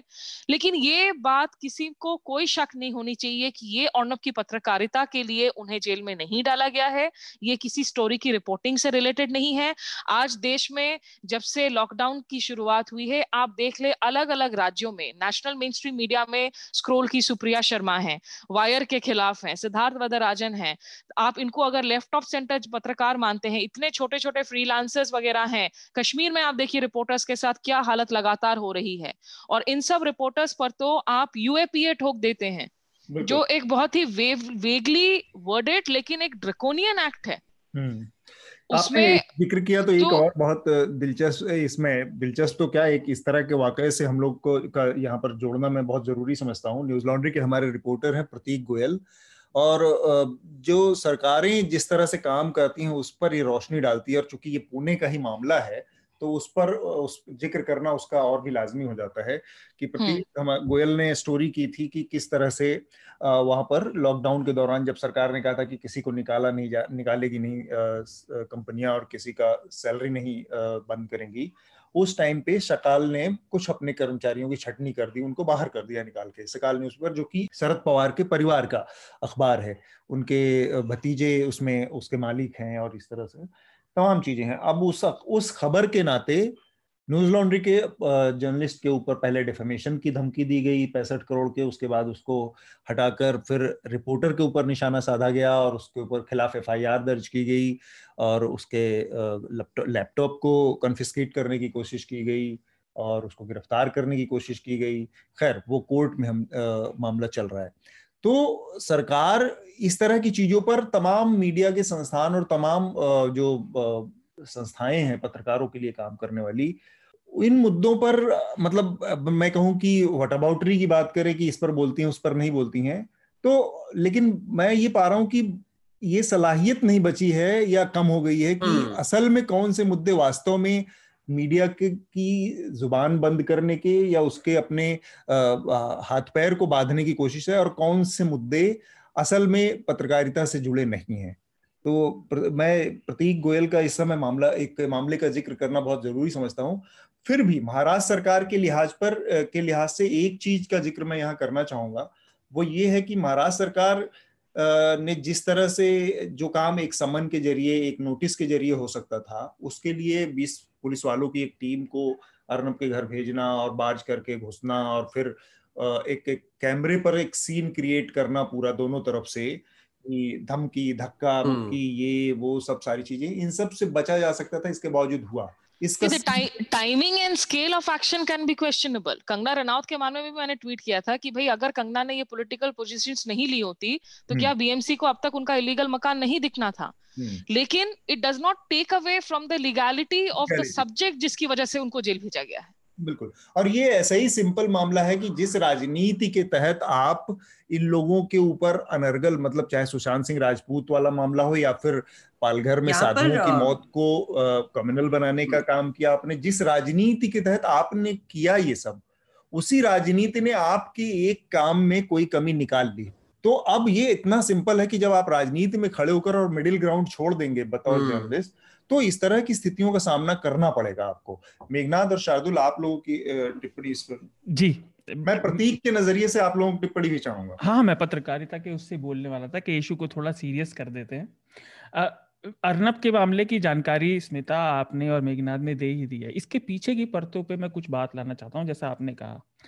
प्रतीक की बात आपने बताई लेकिन आपको याद होगा कि लॉकडाउन के दौरान हिमाचल में पत्रकारों पर बहुत ज़्यादा केसेस हुए। यूपी में हुए। उत्तर प्रदेश में पिछले एक साल में करीब चालीस मामले हुए हैं है ना? हम्म। और तब कोई नहीं बोला। लेकिन इस ढपोर शंख के मामले में सत्ता पक्ष ऐसे बेचैन हो रहा है जैसे मालिक के तोते की गर्दन किसी ने दबोच ली हो। और वो मालिक बेचैन है। असल में मामला अभिव्यक्ति की स्वतंत्रता का नहीं है। ये सत्ता बल के दुरुपयोग का है है ना? अभिव्यक्ति की स्वतंत्रता वहाँ आती जब उन्हें किसी पत्रकारिता के मामले में घेरा जाता। हम्म। जैसा आप लोगों ने कहा। अब इसके पीछे कारण क्या है? हम लोग इसका विरोध क्यों कर रहे हैं? जबकि मेरा व्यक्तिगत या न्यूज़ लॉन्ड्री का अर्नब के बारे में जो मत है जो हमारा ओपिनियन है वो सर्वविदित है। व्यक्ति और व्यवस्था की आचरण में अंतर होना चाहिए। व्यक्ति उल्टा सीधा बिहेव कर सकता है लेकिन जब एडमिनिस्ट्रेशन जब व्यवस्था ऐसा आचरण करेगी तो ये एक बहुत लोकतंत्र के लिए बहुत बुरा सिग्नल है। हम्म। पत्रकार पहले भी जैसा कि हमने बात करी ऑस्ट्रेसाइज किए जाते रहे हैं। लेकिन इतने खुलकर जो राजनीतिक लड़ाई में अर्नब उतरे ये अर्नब की गलती है हम्म। तो सरकार जब अब उनके खिलाफ उतर गई है इन दोनों में अंतर है अर्नब का उतरना एक रोग व्यक्ति का काम था जिसके लिए उन्हें हर तरफ़ से बुराई मिलती थी जिस दिन वो व्यक्ति बंद कर देगा वो बुराई किसी स्तर पर रुक जाएगी हम्म। लेकिन अगर व्यवस्था का ये आचरण खुल के करने का हो गया हम्म। तो वैसे ही हमारे देश में नीचे के लोगों की चाहे वो किसी भी स्तर पे हो चाहे वो जाति की दृष्टि से हो आर्थिक दृष्टि से हो या वो लोग हो जो किसी तरह फंस गए उनकी बात पहले ही नहीं सुनी जाती व्यवस्था पूरी तरह से मतलब बिंदास हो जाएगी बिल्कुल दबंग लठैत बन जाएगी है अब मुझे याद पड़ता है पहले तो जो उन्होंने बात कही थी स्मिता ने मैं बता दूँ क्लैरिफाई कर दूँ सुनने वालों के लिए कि तीनों आरोपियों को पेश किया गया है जज के हम्म। सामने हम्म, हम्म, है ना? तीनों को पेश किया था बाकी दो को भी पकड़ा। लेकिन पिछले कुछ आ, समय में दो तीन बार उच्च न्यायालयों ने अलग अलग राज्यों के ये बोला है कि किसी आत्महत्या की चिट्ठी में केवल नाम आने से कोई व्यक्ति अपराधी साबित नहीं हो जाता। हम्म। है ना? ये हाईकोर्ट के स्टेटमेंट है तो हाँ उन्हें हम अपराधी भी नहीं मान सकते। ये बात सही है कि उनके खिलाफ जो एक्शन हो रहा है वो सत्ता पक्ष का उनकी पत्रकारिता के लिए ही हो रहा है लेकिन उसका बहाना नहीं है अपराधी। ये अंतर है यहाँ पे। हाँ लेकिन इसमें एक चीज़ है कि आप आरोपी हैं तो अब ये प्रक्रिया तय हाँ, आप दोषी हैं या नहीं वो तो कोर्ट तय करेगा लेकिन इन्वेस्टिगेशन का काम तो पुलिस करेगी ही करेगी। बिल्कुल। जिस तो मामले में जैसा कि आप कह रहे थे ना सुशांत सिंह के मामले में उस एक लड़की को जो फाइनेंशियल स्तर पे बहुत उसे अच्छी है वो फ़िल्मों में आती है लेकिन उसको जिस तरह घसीटा गया। आप अर्नब गोस्वामी के इस लिहाज से हाँ, इनका दोगलापन जो है आप देखिए कि एक लड़की की ज़िंदगी इन्होंने इस तरह से तबाह की और मैं मुझे बहुत साफ़ साफ़ इतने दिनों में अर्नब गोस्वामी को देखते हुए ये समझ में आता है कि कहीं ना कहीं इनके दिमाग में एक ऐसा जहरीला आदमी रहता है जिसको तृप्ति ही इसी चीज़ से मिली कि मैं 302 माँगता हूँ और जिस दिन वो लड़की गिरफ़्तार हुई बिना किसी सबूत के बिना किसी पोजीशन के बिना किसी उसके उस दिन उस आदमी के चेहरे पर जो खुशी थी इस हाँ, तरह हाँ। के मौकों पर दुश्मन के मामले में भी आमतौर पर लोग इस तरह की खुशी नहीं दिखाते जिस तरह की खुशी मतलब उस आदमी को केवल ये खुशी थी है कि मैंने एक बात कही और मेरी नाक की बात रह गई क्योंकि उसकी गिरफ्तारी हो गई सही गलत बाकी चीज़ अनैतिक नैतिक किसी भी तरीके से दाम दंड भेद मतलब आपको अपनी नाक से तो ये इतने जहरीले आदमी के पक्ष में खड़ा होना मतलब एक सीधा सीधा ये भी नहीं कह सकते आपकी एक बहुत वेल इंटेंशन आदमी है जो बहुत अच्छी ईमानदारी से पत्रकारिता करता है उससे एक गलती हो गई होगी। गलतियों के पुतले बनते जा रहे हैं। मतलब गलतियों पे गलतियाँ गलतियों पे गलतियाँ। नहीं और उस पर जो है आप इनकी कंपैरिजंस देखिए जो नेता गण कर रहे हैं मतलब गृह मंत्री तक आ गए हैं आप इनकी कंपैरिजंस 1975 के इमरजेंसी में जो प्रेस ने जिन्होंने स्पाइन दिखाई थी आप रामनाथ गोयनका वगैरह से कंपैरिजन कर रहे हैं क्या मज़ाक है? हाल के दिनों में राजस्थान पत्रिका ने अहम वजह से जो है अपना संपादकीय पन्ना खाली छोड़ दिया था क्योंकि वहाँ पर मुझे याद है आई थिंक मसला चल रहा था उन्होंने कोई स्टोरी की थी गौ शेल्टर्स की बुरी हालत पर तो उनकी एडवर्टाइजिंग फंड्स वगैरह खींच लिए गए थे उन पर कुछ केस लगाने की बात की गई थी। और दूसरी तरफ़ आज की तारीख में दूसरे ऐसे अखबार हैं जो अर्नब के लीग ऑफ़ पत्रकार हैं मतलब पत्रकार तो नहीं कहूँगी लेकिन कोई और शब्द नहीं है हम्म। जहाँ इसलिए संपादकीय या फ्रंट पेज खाली छोड़ रहे थे कि भाई भारत क्यों पाकिस्तान के साथ क्रिकेट खेलने जा रहा है जबकि खुद मंत्री लोग अपने घर में स्क्रीनिंग कर रहे थे उन मैचेस की। हाँ। ये क्या हिपोक्रेसी है? और मज़ाक है ये। एक योगी आदित्यनाथ वाले ट्वीट का ज़िक्र बहुत ज़रूरी है। उन्होंने कहा कि फासिज्म आ रहा है और जिस तरह से अर्नब गोस्वामी जैसे महान पत्रकार को गिरफ़्तार किया गया है इसके बाद देश में आज़ाद आवाजों और आज़ाद पत्रकारिता के लिए कोई स्पेस नहीं बचा। तो योगी आदित्यनाथ अगर आज़ादी प्रेस की आज़ादी और उसकी बात करने लगे तो समझ लीजिए कि कयामत का दिन बहुत करीब है। और ये लोग अगर हमें फेक लिबरल्स कह रहे हैं अतुल अभी पिछले दिनों आपको याद होगा जो अभिजीत अय्यर मित्र हैं हम्म। वो एक्सट्रीम राइट विंग आइडियोलॉजी रखते हैं आर्टिकल्स लिखते हैं स्ट्रेटेजिक एक्सपर्ट कहते हैं खुद को उन्होंने जो टिप्पणियाँ हुई थी ओडिशा में भुवनेश्वर में पूरी टेंपल के ऊपर जिसके बाद उनको एक तरीके से आ, उनको जेल डाला गया था कानूनी कार्रवाई हुई थी उनके खिलाफ हम सबने उसके खिलाफ आवाज़ उठाई थी। कि ये भले ही वो राइट राइट विंग आइडियोलॉजी हो हमारा उनसे अलग हो हम सेंट्रिस्ट हो या लेफ़्ट विंग हो उनके सपोर्ट में आवाज़ें उठाई थी। लेकिन आज की तारीख में इतने एक्टिविस्ट आप देखिए स्टैन स्वामी जैसा शख्स तिरासी साल का जो झारखंड में लगातार वहाँ पर ट्राइब्स के लिए माइनिंग राइट्स के लिए बातें कर रहा है। आपने किन किन लोगों को जेल में नहीं डाला हुआ है? हम्म। एलगर परिषद केस हो दूसरे केस हो सीए के मामले हो इनमें से कितने लोगों के पक्ष में आखिर जो है कभी भी राइट विंग वाले लोगों ने या राइट ऑफ़ सेंटर के लोगों ने आवाज़ उठाई हो अगर वो फ्रीडम ऑफ़ एक्सप्रेशन की बात करते हैं? इनफैक्ट इनमें से तमाम लोगों को जेल भिजवाने के लिए अपनी छाती पीटने का काम अरे इन लोगों ने तो अभिजीत अय्यर मित्रा के लिए भी आवाज़ नहीं उठाई थी ज़्यादातर हम्म, लोगों ने हम्म। जहाँ वो खुद हिंदुइज्म का इंसल्ट कर रहे थे। हम्म, हम लेफ़्ट लिबरल लोग जो है उनके लिए आवाज़ उठा रहे थे। और एक और एक और चीज़ यहाँ पर एक्चुअली बोलना ज़रूरी है। अभी हो मामला ऐसा हो गया है ऑनलाइन या फिर जस्ट जनरली कि बहुत डिवाइडेड है और और हमने अपनी ट्राइब ट्राइब पिक कर ली है। जैसे फॉर इंस्टेंस अगर आप देखेंगे तो हमारा एक नज़रिया अगर आप देखेंगे, एक जनरल जो सेंसिबल नज़रिया है कि अर्नब गोस्वामी एक तो पत्रकारिता करते नहीं है प्रोपोगैंडिस्ट है बहुत प्रॉब्लमैटिक जो भी कर रहे हैं, वो कर रहे हैं। पर उनको इस तरह जेल डालना गवर्नमेंट का जो पावर का इस्तेमाल करना वो कहीं भी यूज़ करे तो वो गलत है। और हम्म। ये ये हमारा कंसिस्टेंटली स्टैंड रहा है। पर अगर आप ये ओपिनियन अब एक्सप्रेस करेंगे तो फिर बेसिकली आपको सिंपथाइजर बोला जाएगा। क्योंकि एक एक तरीके से आप देखिए तो अर्नब गोस्वामी जैसे जो इंसान है आप सुधीर चौधरी भी ले लीजिए और टाइम्स नाउ भी ले लीजिए इन्होंने अभी तक जो पिछले कुछ सालों में काम किया है वो एक तरीके से विलन्स बनाने का काम किया है सोसाइटी के लिए। जैसे सीए में देख लीजिए या फिर भीमा कोरेगांव में सब विलन्स बना रहे हैं ये मीडिया वाले। और हम्म। अर्नब गोस्वामी इसके फोर फ्रंट पे रहे रिया चक्रवर्ती को भी विलन ही बनाया उन्होंने। तो ये अगर आप इनके ये कोट अनकोट पत्रकारिता को बंद कर रहे हैं तो एक तरीके से अच्छा है। क्योंकि फिर ये अब ये नहीं कर पाएँगे। तो फिर आपको प्रॉब्लम क्या है? तो मतलब आप एक तो कंप्लेन करते हो कि ये बहुत टॉक्सिक है, बहुत डिविजन कर रहे हैं और फिर अगर कोई भी गवर्नमेंट ने उनको अंदर डाल दिया, फिर एयर से हटा दिया, फिर टीवी चैनल बंद करवा दिया तो आपको प्रॉब्लम क्या है? तो ये एक एक्चुअली मुझे पैनल से भी पूछना था कि यहाँ पर थोड़ा सा ट्रिकी हो जाता है सिचुएशन क्योंकि मुझे लगता है कि अर्नब गोस्वामी को टीवी चैनल नहीं देना चाहिए।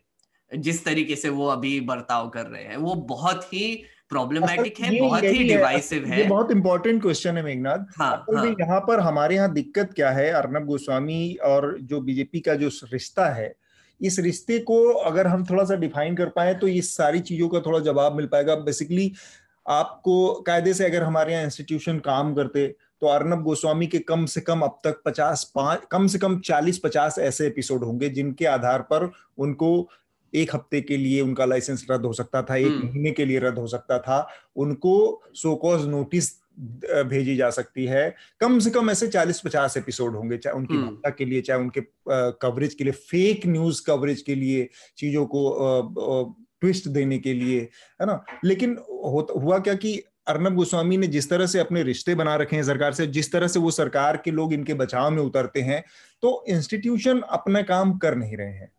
ऐसे में एक सिलेक्टिव जो प्रोपागेंडा या जो सिलेक्टिव बाइगोटरी है, उसको वो प्रोपोगेट कर रहे हैं, वो सरकार को सूट कर रही है। तो अब इनको बैन नहीं किया गया, इनको या इनकी टॉक्सिसिटी अगर बैन हो आज तो ये समर्थन करना चाहिए, पर कौन करेगा? उनको तो वो फ़ायदा पहुँचा रहे थे जिनको बैन हम्म। करना था। तो ये जो मिली भगत है इसमें इस तरह का कोई काम होना असंभव है। एनडीटीवी को नोटिस एक दिन के एक रिपोर्ट को आधार बना के भेजा जा सकता है जिस पर इतना बवाल हुआ 2015 16 17 में। सोलह सत्रह में। आज आ, लेकिन वो टाइम्स नाउ या रिपब्लिक को नहीं भेजा जा सकता। तो ये हमारे समय की बहुत कड़वी सच्चाई है। इसको एक्सेप्ट कर लेना चाहिए कि राजनीतिक वर्ग ने अपने हिसाब के अपने सुविधा के लोगों को खड़ा कर लिया है और उनके खिलाफ कोई तरह न कार्रवाई होगी न उनसे किसी तरह की जवाबदेही ली जाएगी अब तो यहाँ इसी पर इसी बात में अतुल सर फिर मैं वही वही सवाल आता है ना फिर अगर जैसे अगर आप सोच ले कि अर्नब गोस्वामी कार्यकर्ता ही है एक तरीके से बीजेपी के तो हम्म। फिर इनके खिलाफ अगर ये कोई भी चीज़ के लिए अगर उनको बेसिकली बंद किया गया तो फिर एक तरीके से अच्छा ही है मतलब अगर आप सोचेंगे जैसे मैं समझता हूँ कि ये थोड़ा सा ओपिनियन थोड़ा सा एक्सट्रीम हो जाएगा लेकिन काफ़ी लोग मेरे दोस्त भी आ, मैं बात कर रहा था इसके बारे में और सेंसिबल लोग हैं। उन्होंने उन्होंने यही कहा कि बेसिकली तुम सिस्टम सिस्टम करके चिल्लाते रहो कि, कितना भी करते रहो। आप लिबरल होके आप एक प्रिंसिपल स्टैंड लो। ये इसका इसका कंपैरिजन वो गुड्डू के बापू से हुआ था वो जो गुड्डू जो मिर्जापुर के जो ये है उनके जो लॉयर पापा है वो प्रिंसिपल हाँ। से चलते थे। आइडियलिस्ट आदमी बने रहे। हाँ और आखिर में उनकी फैमिली को मार दिया गया सब कुछ उनका कांड कर दिया गया जो भी हुआ। तो वही वही आप उसी तरीके से देख ले कि अगर आप सिस्टम काम ही नहीं कर रहा है लॉ एंड ऑर्डर जो है वो काम नहीं कर रहा है इक्वल एप्लीकेशन हो नहीं रहा है लॉ का तो फिर यही एक तरीका बचा है इन लोगों को बंद करने का कि एक एक गवर्नमेंट रहेगी जो ये बीजेपी के खिलाफ रहेगी और फिर इन कुछ ना कुछ करके ये सब टॉक्सिसिटी हाँ, खत्म कर ये ये एक एंडलेस रेस शुरू हो जाएगी जिसमें बहुत सारे ऐसे लोग उसके निशाना बनेंगे जो कि ईमानदार होंगे या जो जिनका कोई अपराध नहीं होगा लेकिन केवल निशाना बनाने के लिए निशाना बनाया जाएगा। ऑलरेडी बन रहे हैं। नहीं, लेकिन अतुल और मेघनाथ मुझे लगता है इसमें ये इस बात का भी ध्यान रखिए। देखिए ये स्लिपरी स्लोप है। हाँ, ये ये ये एक पॉलिटिकल वेंडेटा का रेस ज़रूर शुरू कर देता है। जिन राज्यों में बीजेपी की सरकार नहीं है या जिन राज्यों में बीजेपी की सरकार है या कल को चुनौती होती है देश के हम्म। चुनाव होते हैं देश के समीकरण बदल जाते हैं दो चीज़ें हैं। देखिए बतौर एक नागरिक किसी भी नागरिक को अधिकार है कि उन्हें किसी झूठे मामले में ना फंसाया जाए हम्म। उन्हें कानूनी पेचीदगी में ना फंसाया जाए उनके खिलाफ राजनीतिक रूप से जो है साजिश ना रची जाए। इन सब के लिए ज़रूरी है कि अगर कोई मामला आता है तो उसकी एक जाँच तो होनी होगी तब पता चलेगा कि मामला सही है कि झूठा है। और खास करके जब मामला गंभीर हो जिसमें कहा गया हो कि आपने किसी को सुसाइड के लिए कथित रूप से उकसाया है यहाँ पे लोग आर्ग्यूमेंट देते हैं कि भाई आप लोग जब एनडीटीवी या क्विंट के खिलाफ वित्तीय रेड्स हो जाते हैं आईटी रेड्स हो जाते हैं तो आप लोग तुरंत उनका समर्थन कर देते हैं कि उनके खिलाफ ये राजनीतिक रंजिश के खिलाफ जो है कार्रवाई की जा रही है। लोगों को ये समझना होगा कि जब आप वित्तीय रेड्स की बात करते हैं, हो सकता है वित्तीय गड़बड़ी हुई हो, धांधलियाँ हुई हो, लेकिन एक लंबा रिकॉर्ड रहा है कि वित्तीय धांधलियों में काफ़ी बार आपके जो अंतर्गत जो संस्थानें होती हैं, आप आईटी हो ईडी हो इनका गलत इस्तेमाल बेजा इस्तेमाल किया जाता है।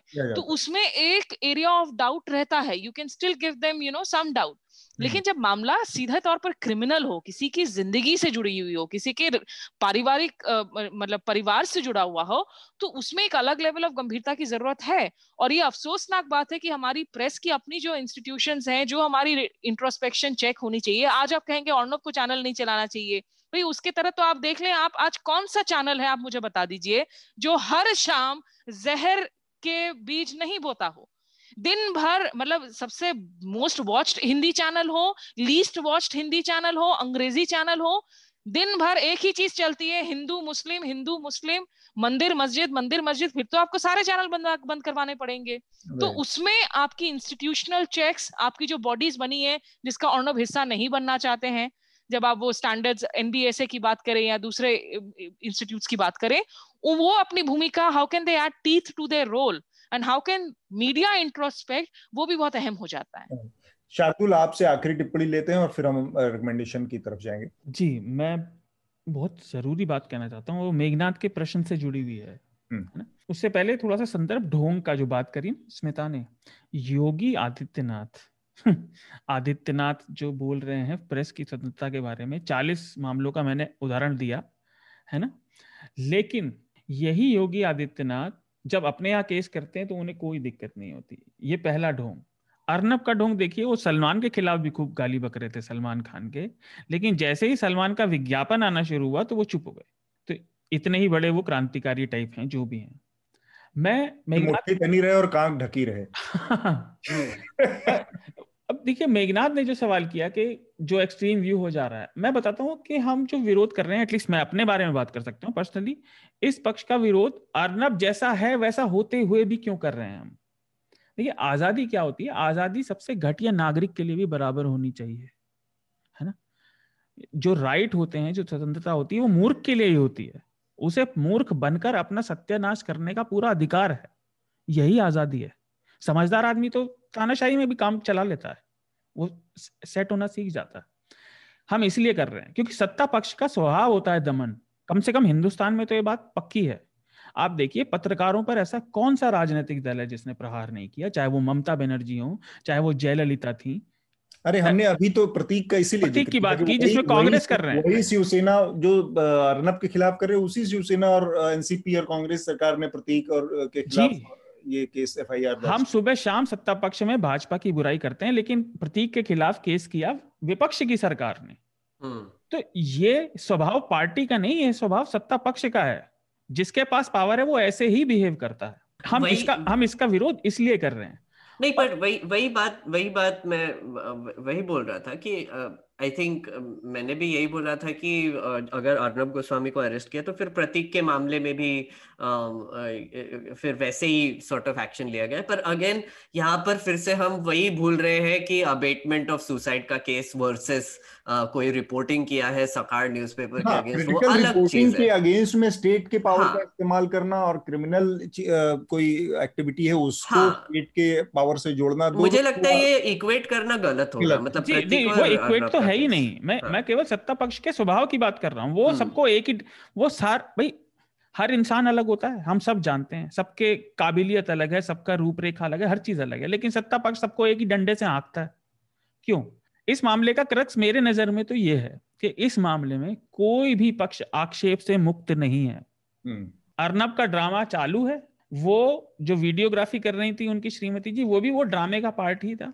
हम्म। महाराष्ट्र सरकार में शिवसेना लठैत बनने में अब भी लिप्त है और अर्नब भाजपा अर्नब की प्रवक्ता बन गई। ये ये इस मामले का क्रक्स है। और मैं मैं एक और एक चीज़ जोड़ना चाहूँगा। आई थिंक गोस्वामी को थोड़ा सा ना गॉड कॉम्प्लेक्स भी हो गया है। क्योंकि अगर आप एक खबर देखेंगे आज ही आई है मजिस्ट्रेट के सामने जब उसको लाया गया था तो वो डायस पे चढ़ गए कोल्ड ड्रिंक पीने लगे चिल्लाने लगे कुछ भी मतलब पार्टीशन के पास जाने की कोशिश करे तो उनको निकाल दिया गया कोर्ट से। और परसों भी परसों इस तरह से परसों जो पहली पेशी हुई थी उस दिन भी ये उसने वहाँ पर जो रायगढ़ हाँ। कोर्ट हुई थी तो वहाँ पर भी उस आदमी ने एक वहाँ पर कोर्ट प्रमाइज में लाइव रिकॉर्डिंग करके और उसका हाँ। लाइव करने की कोशिश की जिस पर कोर्ट ने उसको डाटा फटकारा तो मतलब वो आदमी के लिए प्रोसेसेस लॉ रूल्स इन सब चीज़ों का कोई मतलब नहीं वो अपने को इन सबसे इतना ऊपर समझता है देखिए exactly. अर्नब लंबा गेम खेल रहा है मैंने पहले भी बोला था चर्चा में वो अपना कल्ट बना रहा है बना लिया उसने हाँ और वो आगे की सोच रहा है ये चैनल हाँ. वैनल छोटी चीज़ है। हम्म। ये मुझे लगता है डोनाल्ड ट्रंप अगर ये चुनाव हार जाते हैं और वापस से कोशिश करते हैं 2024 में तो उन्हें अर्नब को जो तुरंत अपना मीडिया एडवाइजर बना लेना चाहिए। अर्नब गोस्वामी नहीं खड़ा हो जाना चाहिए ना प्रेसिडेंट के लिए वो होगा मैं बता रहा हूँ वो भारत में होगा ऐसा समय ज़रूर आएगा। मैं एक चीज़ से खत्म करना चाहता हूँ अपील से। मेरे इससे दिमाग में अभी अभी अपील आई लेकिन उससे पहले जो स्मिता ने बात की उसका क्रक्स यही है कि महाराष्ट्र की जो पत्रकारिता संस्था है दो उन्होंने उसकी निंदा करने से मना कर दिया। उन्होंने ऑफिशियल स्टेटमेंट में ये हम्म, कहा और एडिटर्स गिल्ड ऑफ़ इंडिया ने विरोध किया। तो हमारी बिरादरी भी अमेरिकन जनता की तरह दो फाड़ एकदम बट गई है। इस सारी बात का क्रक्स यही है कि हम आज विरोध कर रहे हैं तो बहुत से लोग पूछेंगे आप अर्नब का विरोध क्यों कर रहे हैं? कई बात, ये बात हो भी रही है। वो इसीलिए कर रहे हैं क्योंकि हम मूल्यों पर चलते हैं। किसी माई बाप के आर्थिक या आशीर्वाद के एहसान से नहीं। इसलिए स्वतंत्र पत्रकारिता को सपोर्ट कीजिए और न्यूज़ लॉन्ड्री को सब्सक्राइब कीजिए। जी बिल्कुल सही कहा। आई थिंक शार्दुल ने कि जब हम हम जैसी ऑर्गेनाइजेशन न्यूज़ लॉन्ड्री जैसी ऑर्गेनाइजेशन जब पब्लिक जब जब इसको सपोर्ट करती है तो ऑब्वियसली हम प्रिंसिपल्स पर ही चलेंगे क्योंकि हमको लगता है कि जनहित में ही बात करना चाहिए। और जबकि रिपब्लिक और टाइम्स नाउ या फिर जो भी आप कोई भी और संस्था देख ली जो एड पे चलती है उनको पैसे पैसे से मतलब है उनका बिज़नेस चलाने से मतलब है वो आ, सत्ता पक्ष के आ, सत्ता के ही पक्ष में बात करेंगे। तो फिर आ, एक और चीज़ बोलना चाहूँगा अतुल सर हमारे श्रोताओं के लिए कि हमारी नई वेबसाइट लॉन्च हो गई है। आप प्लीज़ जाकर एक बार देखिए। बहुत ही मुझे लगता है बहुत ही सेक्सी वेबसाइट है अभी। और काफ़ी काफ़ी दिनों से हम बोल रहे थे कि नई वेबसाइट आ रही है नई वेबसाइट आ गई। अब आ गई है। अच्छे दिन नहीं आए पर वेबसाइट आ गई। तो, क्या कर रहे हैं यार? आप जुमलों की विरासत खराब कर रहे हैं। कैसे कैसे चलेगा? प्रॉमिस कैसे फुलफिल कर सकते हो? चलेगा। तो हमारे वेबसाइट पर एक बहुत ही खास फीचर है मैं अपने श्रोताओं को बताना चाहूँगा। आप हमारे वेबसाइट पर जाकर एक छोटा सा एक माइक आइकॉन देखेंगे राइट साइड में टॉप पर। अगर आप उस पर क्लिक करेंगे तो हमारा एक स्पेशल पॉडकास्ट प्लेयर खुल जाएगा। अब आप तो जानते हैं कि न्यूज़ लॉन्ड्री के काफ़ी पॉडकास्ट है। चर्चा एक है हफ़्ता जैसा एक और पॉडकास्ट है हम डेली डोज करते हैं। और ऊपर से रिपोर्टर्स विदाउट ऑर्डर्स भी है। Let's talk about awful and awesome तो हमारे काफ़ी पॉडकास्ट है और और भी लॉन्च होने वाले हैं। तो इस हिसाब से हम हम हमारा यही एक फिलोसफी रहा है कि पॉडकास्ट फ्यूचर है मीडिया का। और uh, काफ़ी कंजम्पशन भी बढ़ रहा है पॉडकास्ट का तो हमने एक डेडिकेटेड पॉडकास्ट प्लेयर बनाया है खुद बनाया है। हमारे एक्चुअली निशान नाम के एक बहुत ही टैलेंटेड व्यक्ति है जो अब, अब न्यूज़ लॉन्ड्री के एक पार्टी उन्होंने फ्रॉम द स्क्रैच बनाया है। और एक बहुत ही अच्छी चीज़ इसमें यह है कि इसमें बाकी के podcast player Spotify Google Apple से लेके ज़्यादा फीचर्स है। यहाँ हम्म। पर ये मैं ज़रूर जोड़ना आपको एक ही जगह पे मिल जाएँगे अब खोजने की भी ज़रूरत नहीं है इधर उधर अलग अलग प्लेटफॉर्म पे जाके। हमारा ये जो नया पॉडकास्ट प्लेयर है इसमें काफ़ी अच्छे फीचर्स है। जैसे कि आप एपिसोड्स डाउनलोड कर सकते हैं आप स्पीड भी कंट्रोल कर सकते हैं। आपको अगर पॉडकास्ट फास्ट सुनना पसंद है या फिर स्लो सुनना पसंद है वो कर सकते हैं। आप क्यूज बना सकते हैं अलग अलग एपिसोड्स के। और एक और जो फीचर जो यूनिक है वो है आप टॉपिक स्किप कर सकते हैं। आपको हर पॉडकास्ट में जो आर्ट, आर्टिकल रहेगा उसके उसमें टाइम कोड्स दिखेंगे। वहाँ पर आप टाइम कोड पे अगर क्लिक करेंगे तो वो आपको वो टॉपिक पे स्किप करेगा। और आप अगर कहीं पॉडकास्ट आधा छोड़कर अगर चले गए होंगे और वापस आ रहे होंगे हमारे वेबसाइट पर तो फिर हमारा वेबसाइट वहीं से शुरू करेगा जहाँ पर आपने लास्ट टाइम वो पॉडकास्ट को छोड़ा था। तो ये सब फीचर्स हमने हमारे पॉडकास्ट प्लेयर में भी ऐड किए हैं। ज़रूर देखिए और ज़रूर हमारा पॉडकास्ट सुनिए। और इसके अलावा आप लोगों के कोई भी सलाह है, सुझाव है या आपकी कोई क्वेरीज हैं तो आप contact at Newslaundry dot com पर हमसे पूछें, अपने सुझाव दें, अपने विचार हमें बताएँ। हम उनको न्यूज़ चर्चा के अगले एपिसोड में शामिल करने की भी कोशिश करेंगे। तो इसके बाद हम अपने रिकमेंडेशन के राउंड की तरफ़ बढ़ते हैं और बहुत दिलचस्प जानकारी थी ये मेघनाथ की तरफ़ से, क्योंकि सारे के सारे पॉडकास्ट अब आपको एक ही जगह पर अब न्यूज़ लॉन्ड्री के अपने एक प्लेयर पे प्लेटफॉर्म पे मिल जाएँगे। प्लेटफॉर्म आपको मालूम है हमारे पॉडकास्ट बहुत लोकप्रिय हैं। तो रिकमेंडेशन की तरफ़ बढ़ते हैं। सबसे पहले स्मिता आपसे हमारे जो श्रोता हैं उनको इस हफ़्ते क्या रिकमेंड करेंगे आप? चूँकि हमने अमेरिकी चुनावों की बात की और भारत के साथ संबंधों की और आने वाले दिनों में अब राष्ट्रपति कोई भी बने चीन और अमेरिका के रिश्ते सबसे अहम रहेंगे भारत के नज़रिए से। तो हम्म। डॉक्टर तनवी मदन है वो ब्रुकिंग्स की स्कॉलर है वॉशिंगटन डीसी में उनकी किताब है a fateful triangle how China shaped US India relation during the cold war जिसमें वो बताती हैं कि बेसिकली अभी जो ये बात की जा रही है कि अभी चीन की वजह से भारत अमेरिका रिश्ते मज़बूत हुए हैं, ये सही नहीं है और उन्होंने डॉक्यूमेंट्स दिखाए कि कैसे उन्नीस सौ उनचास से लेकर उन्नीस तक पूरे शीत युद्ध के दौरान जो भारत और अमेरिका के कूटनीतिक रिश्ते हैं उसमें चीन की केंद्रीय भूमिका रही तो ये एक ज़रूरी और इन्होंने बहुत सहज तरीके से लिखा है किताब को so it's a good read from both a scholarly perspective and a regular audience और चूँकि अर्नब पर हम लोगों ने इतनी बातें की हैं और मैं पर्सनली मुझे लगता है कि अगर उनके दोस्त मित्र हैं they should be worried about his mental health. Hmm. I'm not saying this in a negative, judgmental way. you know maybe he needs to reach out to uh, counselors if he hasn't already तो एक किताब है love and rage the inside world of children ये Nupur D पैवा की किताब है और मैं इसे पर्सनली पढ़ रही हूँ। इसमें ना जो बच्चों के इनर कॉन्फ्लिक्ट्स हैं, उसकी बात तो की ही गई है। वो क्लिनिकल साइकोलॉजिस्ट हैं और चाइल्ड साइकोथेरेपिस्ट हैं। लेकिन उसे पढ़ते हुए आप खुद you can actually relate to the complications in your own life and conflicts which developed you into the adult that you are today तो आज जब इतने हम तनाव वाले दौर में जी रहे हैं, ध्रुवीकरण के दौर में जी रहे हैं, मुझे लगता है कि it's a good read to be conscious about mental health issues and finally मैं दर्शकों को न्यूज़ लॉन्ड्री के जो पॉडकास्ट हैं, वो ज़रूर रिकमेंड करना चाहूँगी. थैंक यू मेघनाथ, आपका रिकमेंडेशन मेरा एक एक्चुअली थोड़ा सा स्मिता से रिलेटेड ही रिकमेंडेशन है। अगर आप अर्नब गोस्वामी क्या कर रहे हैं और ऐसे क्यों बिहेव कर रहे हैं उसको देखना चाहते हैं तो आप ये किताब ज़रूर पढ़िए the loudest voice in the room इस पर एक सीरीज़ भी बनाई गई है। आई थिंक हॉटस्टार पर है वो। वो भी देखिए। गेब्रियल शर्मन ने फॉक्स न्यूज़ कैसे बना? रॉजर एल्स नाम के नामक जो व्यक्ति थे, उन्होंने फॉक्स न्यूज़ का डिज़ाइनिंग कैसे किया और फिर उनका क्या ऑब्जेक्टिव था वो न्यूज़ चैनल लाने के लिए? वो बहुत ही इंटरेस्टिंग है क्योंकि इसमें बहुत सारे पैरेलल्स दिखते हैं आपको अर्नब गोस्वामी के रिपब्लिक टीवी और रॉजर एल्स के फॉक्स न्यूज़ में। तो आप ज़रूर वो पढ़िए। दूसरी एक आई uh, थिंक काफ़ी लोगों ने सब्सक्राइबर्स ने भी मुझसे पूछा था कि इंडियन uh, सब्सक्राइबर्स ने मोस्टली कि आप यूएस uh, इलेक्शंस फॉलो कैसे कर रहे हैं? तो एक मैं रिकमेंडेशन देना चाहूँगा। एक तो जो रोगन ने एक बहुत ही लंबा पॉडकास्ट किया था एंड ऑफ़ द वर्ल्ड नाम का।